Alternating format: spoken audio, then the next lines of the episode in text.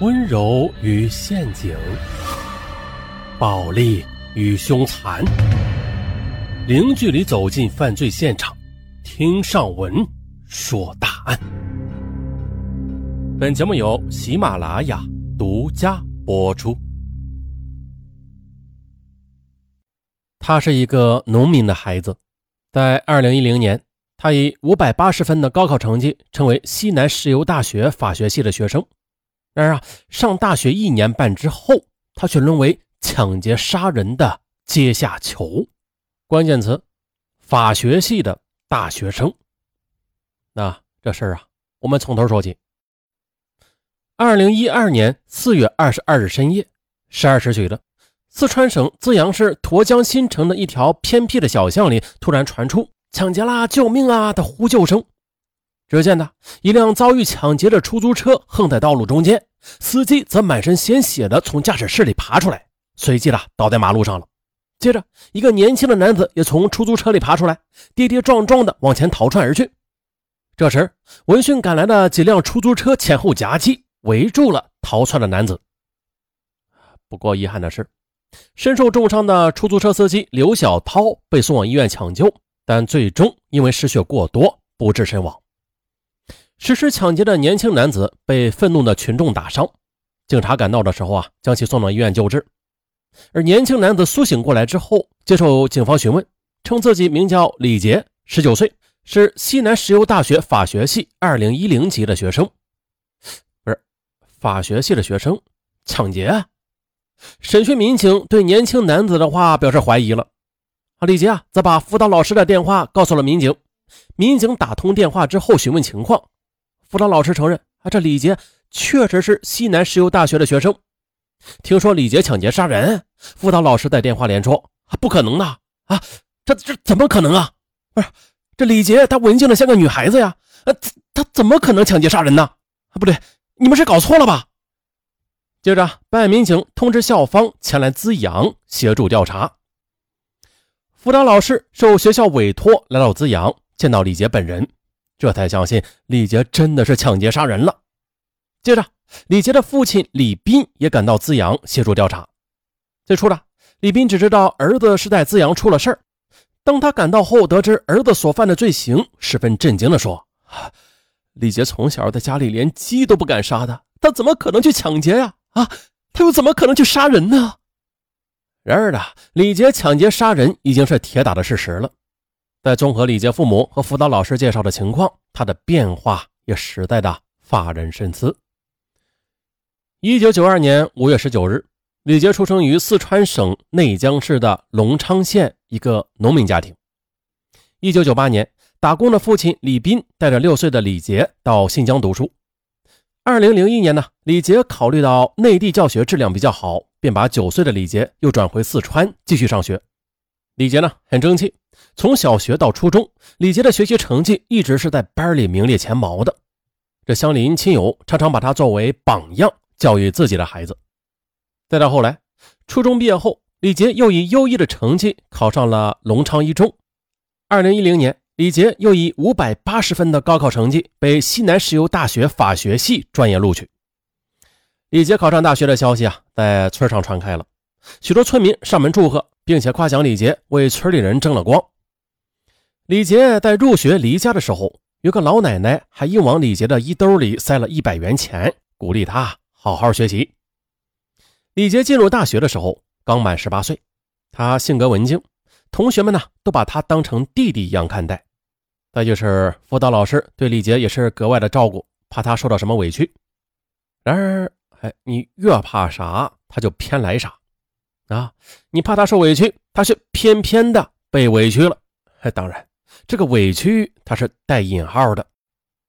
是这样的，入学后不久的，学校保安向李杰的辅导老师反映说，李杰有盗窃行为，还把监控录像放给辅导老师看。辅导老师找到李杰谈话，但是自幼就十分要面子的李杰却不承认自己有盗窃行为。直到后来学校将监控录像放给他看时，他才不得不承认，原来的一天，李杰在学校图书馆看书时，趁人不备，从同学书包里抽出一个钱包啊，他把钱包里不多的现金和饭卡拿了出来，然后再把钱包扔到了垃圾桶。他自以为做的很隐秘，但是他却没有想到啊，这监控录像却记录下了这一切。因为此事，学校给李杰一次记过处分，啊，就是这个处分呢，从此改变了李杰的人生轨迹。挨了处分的李杰，他觉得脸上不光彩，学习兴趣也是一落千丈。没多久，他便迷恋上了一些乱七八糟的小说啊，不仅如此，还迷恋上了网络游戏。此后呢，他便经常逃课了，啊，看小说看累了，呃，就去上网，上网累了又看小说，转眼。到了大学第一学期的期末了，期末成绩一下来，李杰有多科成绩不及格，他更是感到无脸见人，也就更不愿意上课了。接着，辅导老师和班长也是多次的找他谈过话，但都是无济于事的。就这样，大二第一学期期中考试，李杰竟然无一科及格，啊，这下坏了！学校打电话给李杰的父母，建议让李杰休学一年。李杰的父亲李斌赶到学校，恳求学校给李杰一个改过的机会。啊，行吧，学校最终同意了，李杰继续留校。啊，挨了父亲的训斥，又加上老师和同学们的帮助，李杰开始用功学习了。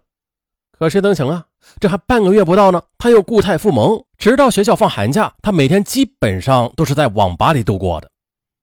大二寒假期间，李杰的网瘾丝毫未减。啊，家里和村里都是没有电脑。李杰便谎称啊要去同学家补课，而实则呢是去了十多公里以外的山川镇，一头又扎进了网吧里。李斌从新疆回来，听说儿子不在家，便开始还真以为他去同学家了啊。直到大年三十了，还是不见儿子回来啊。李斌发动亲戚好友到处寻找，最后在网吧里找到了李杰。二零一二年二月，春节过后，学校就要开学了，但是无论父母亲友怎么劝说啊。李杰他就是不愿意再回校读书，李斌无可奈何，只好给学校打电话，要求让李杰休学一年。三月三日，李杰在父亲的陪同之下，到学校办了休学一年的手续。从学校回到老家之后呢，李杰便被父亲软禁在家里。李斌打算了，等天气暖和了，就带着李杰去新疆，让李杰一边打工一边补习功课。然而，李杰却根本不愿意跟着父亲去新疆的。于是呢。在二零一二年三月十三日，李杰趁着父母不注意，偷偷的拿了家里九百元钱，离家出走了。他只身的来到资阳市，又在雁江老城区以每月八十元的价格租了一间房子，预付了一个季度的房租，共花去二百四十元钱，啊，够便宜的。购置锅碗瓢盆等生活用品又花去了二百多元。最后，他又花了五十元在出租屋附近一角书屋办了一张年卡。此后呢，李杰每天要么去书屋看书，要么就去网吧上网，然后就是睡大觉。啊，这吃饭啊，几乎每天都是泡方便面或者煮稀饭啊。随着口袋里的钱越来越少，他每天吃饭的顿数也是从三顿变成了两顿，最后一顿。二零一二年四月十五日，李杰从网吧回到出租屋，发现，哎呦，这室内被盗了。二百多元现金、手机等都被盗走了，这下好了，身无分文的李杰气愤不已，又是一筹莫展。第二天中午，李杰饿得实在是不行了，便向房东老婆婆借了十元钱。他本想给家里打个电话要点钱的，嗯，但是却又开不了口。一来呢，害怕父母找到资阳来；二来也觉得没脸面对父母和亲友。四月十七日的，李杰到一家小饭馆打小工。但是老板看他不是干活的料，当天呢就辞退了他。之后的四五天里，他还是在县城里边找工作，但是没有一样工作适合他。四月二十一日的出租屋里最后一点米也吃完了，那接下来该怎么生活呀？李杰发愁了，于是他再次找到了房东老婆婆，希望再借十元钱。可是这回老婆婆说啊，她没有钱，没办法，他只好回屋里蒙头大睡。第二天的中午，这一天多都没有吃饭的李杰饥肠辘辘。哎呀，怎么解决生活费啊？李杰他想着想着，脑袋里竟然蹦出了一个非常强烈的念头：何不去抢点钱花呀？啊，呃，抢个几百元就够一个月的生活费了。可是抢谁呀？李杰左思右想，最终决定去抢出租车司机吧。当天下午，他背着一个布挎包来到江边。挑选了五个拳头般大小的鹅卵石，接着又到街上溜达了一圈，选定了乘坐出租车的路线，然后又回到出租屋里喝了一肚子的自来水啊，继续睡觉了。后来呢，据李杰向警方交代，四月二十二日晚上十一点左右，他从饥饿中醒来，啊，被饿醒了。从那五个鹅卵石中挑选了一个外表比较粗糙的，放到了挎布包里，又把之前花的两元钱买来的水果刀藏到了毛衣衣袖里。出了出租屋，哎，正好来了一辆出租车，他招手就上了车，对司机说：“师傅，去沱江新城。”只见呢，出租车司机个子与李杰相仿，也戴着一副眼镜。行车途中，极度紧张的李杰曾经想过放弃的。但是想到自己连车费都没法支付，他便又下了狠心。这车子很快的，呃，就到了沱江新城。李杰就指挥着车子继续往他白天看好的比较僻静的地方开。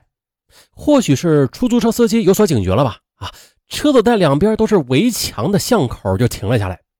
哎，就在这时的李杰迅速的从包里摸出石头，朝着司机的头部使劲的就敲了下去。啊，邪了门了！这不对呀。这司机怎么没有像小说里写的那样瞬间的就晕倒啊？而是一边叫喊的抢劫啊、救命啊，一边反抗着。